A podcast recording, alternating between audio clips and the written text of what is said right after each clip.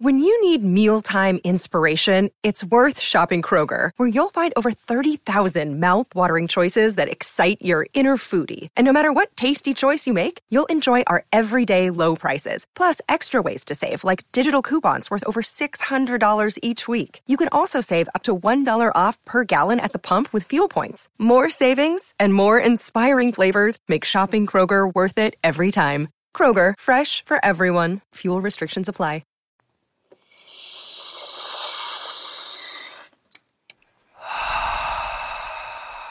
Hi. Theory.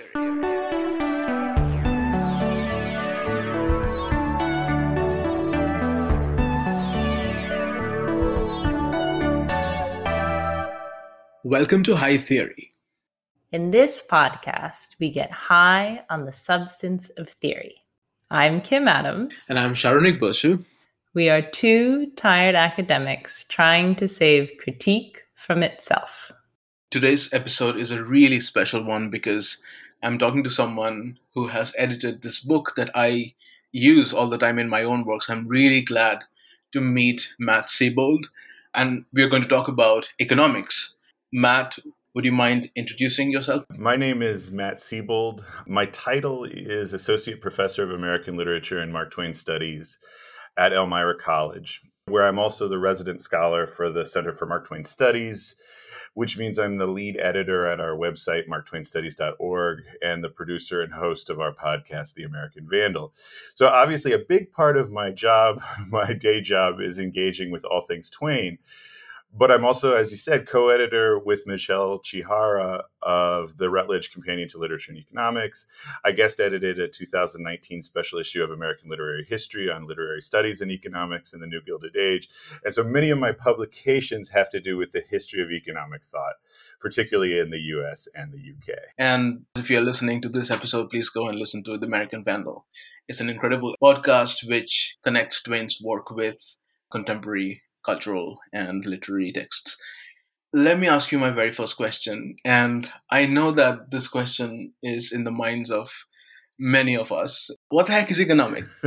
so I was listening to your episodes and I knew this would be the first question. And so I think there are three coherent and loosely interrelated ways to answer this. The first is philological. The word economics traces back to sort of classical tracts on household management. The oikos, the household, was the basic socio-political unit of the Athenian state and thereafter the Roman. And so Aristotle and Xenophon and others wrote philosophies of what we would now most likely think of as like personal economy or personal finance or microeconomics. And I think this remains relevant because those oikonomika contain a theory that is still kind of popular in contemporary orthodox economics, something that's often called micro foundations. Basically, the structures, motives, and behaviors of individuals can be extrapolated as models for institutions, industries, nation states, even up to and including a kind of global scale. The yeah. second definition,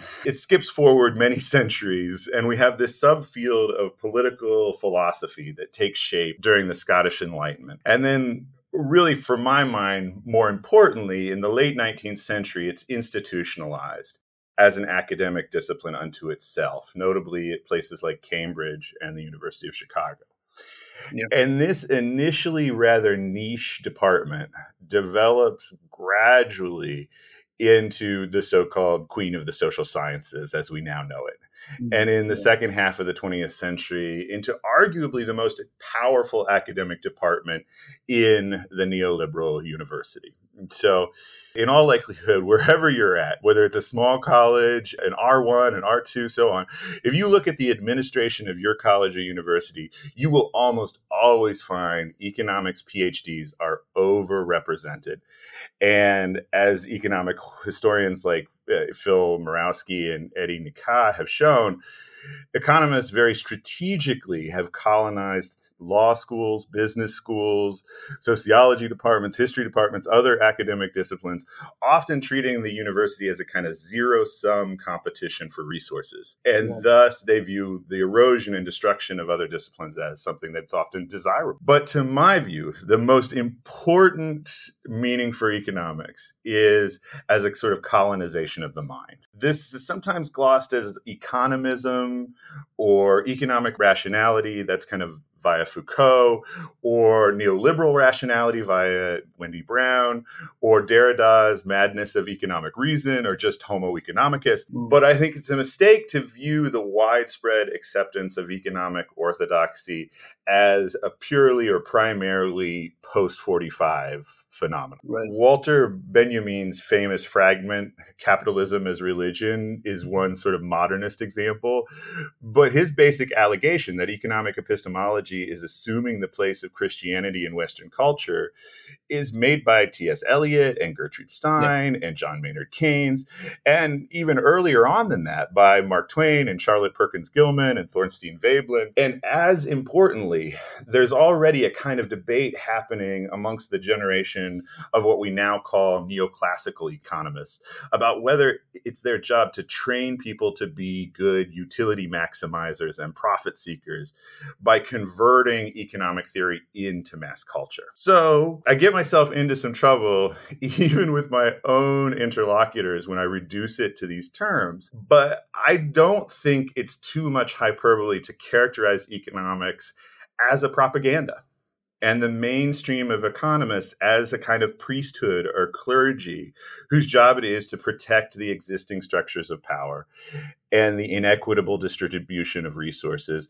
by claiming that those things are natural, inevitable, even divinely ordained. When I think of what economics means to me, that's what rises to the fore. I did want to go back to a phrase that you use, economic thought, which is a phrase that I use in my own work. I try to be very conscious of using the phrase economic thought instead of economics. So, could you speak a little more on the differentiation between economics as a discipline and economic thought? The simplest epochal explanation is that in the mid part of the 19th century, as what we now call economists formalized themselves within the institutions of the academy, but also the state. They wanted to take the political out of political economy. Yeah. and so there is an effort, certainly amongst the so called marginalists, the neoclassicists, to characterize economics increasingly as science. And so they're trying to dispel any association with the preceding generation of political economic thinkers, including the likes of Adam Smith and David Hume, who were moral philosophers, political philosophers, sometimes even theologians linguists right even interested in aesthetics etc and so there's a real effort in the mid 19th century to turn economics into a more scientific field, or at least give it the illusion or appearance of scientism. And during that time, the obvious transition is that we get rid of political economy and replace it with economics. But I think also now, when we use the term economic thought, it's essentially used as a way to claim the prehistory of economics when you want it and to deny it when you don't. yeah, it, it is. I agree. It's a very malleable and convenient term. I won't disagree with that. My next question is how do we use economics? This is my favorite question that y'all ask. And I think the tempting answer, the conventional answer, would be that we don't use it. We resist it, right? Economics is what is used against us to justify inequality and exploitation. And within the humanities academy, it's oftentimes used as a rationale for getting rid of us or at least not paying us and all those sorts of things. And we can even look at like the news right now. The US is experiencing inflation, and it is the job of a prominent economist like, say, Larry Summers to get himself into the New York Times opinion page or on CNN and pronounce dire warnings about the danger of spiraling inflation. Yeah. How average Americans won't be able to pay their bills or put food on the table what he carefully avoids saying is the reality that the supposed harm of inflation disproportionately redounds to the rentier, the accumulator, the billionaire. In a debtor society, inflation may be a mechanism for achieving more equitable distribution.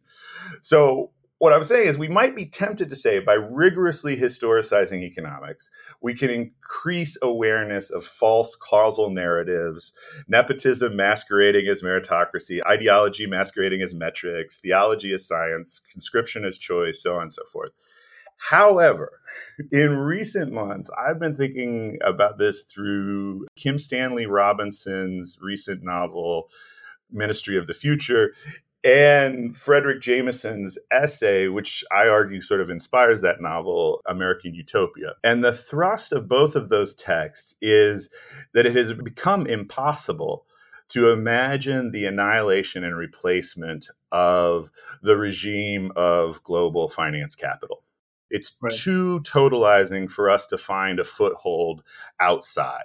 So, in Robinson and Jameson's work, instead, they imagine the gradual socialization of existing institutions of power, which might appear utterly antithetical to egalitarian causes.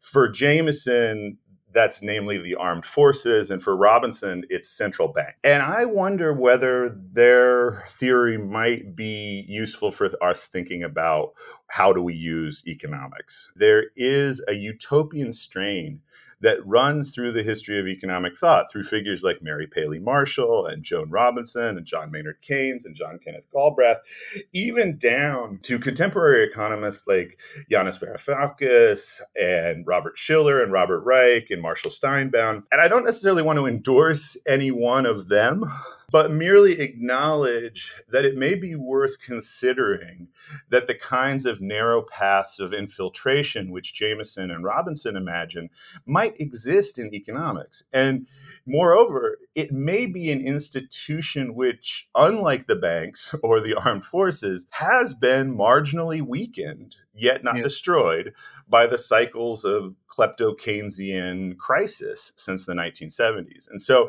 I guess my question really is is it possible to think and organize anti capitalist economics within the surviving infrastructure of capitalist economics, which is fraying around the edges? Because frankly, many capitalists no longer think they need economists. Yeah.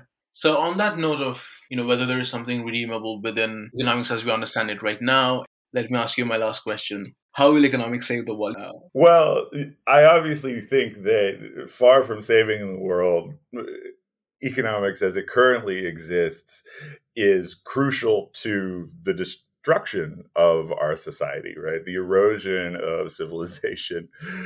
I would find very few communities more to blame for the problems that we find ourselves facing, including things like climate change than particularly the post 45 generation of economists. That said, I think that it's very difficult to imagine escaping the economic epistemology that has become so pervasive in the 21st century. And so, one of the things that I encourage people to read maybe is John Maynard Keynes's Economic Possibilities for Our Grandchildren. And moreover, to think in those kinds of utopian terms, right? How can we turn the very problem of resource distribution into an opportunity for utopian thinking about the future. Right? And I think that's really the lesson of Kim Stanley Robinson's book as well. How do we turn the problems of economics into new forms of collective and collaborative work? That there is no reason why accumulation has to be the sole and only motive and incentive of a philosophy of resource allocation and distribution. Obviously, sustainability is something we hear a lot about now, but there can be other motives. Certainly, what Keynes argues is that there can be other motives economics can be turned towards. Things like art and education and health. There are all sorts of motives that we can think of as economic incentives that don't have to just be a profit model. Thank you. Thank you, Matt, so much for coming to High Theory. Thank you for inviting me. And thank you for listening to High Theory. If you like our podcast, please review and subscribe on Spotify, iTunes, Patreon, or wherever you get your podcast fix. Saronik Bosu manages our social media presence. Owen Quinn composes our theme music, and Kim Adams and Saronik Bosu edit our audio. You can also find us at hightheory.net. We hope you have a highly theoretical day.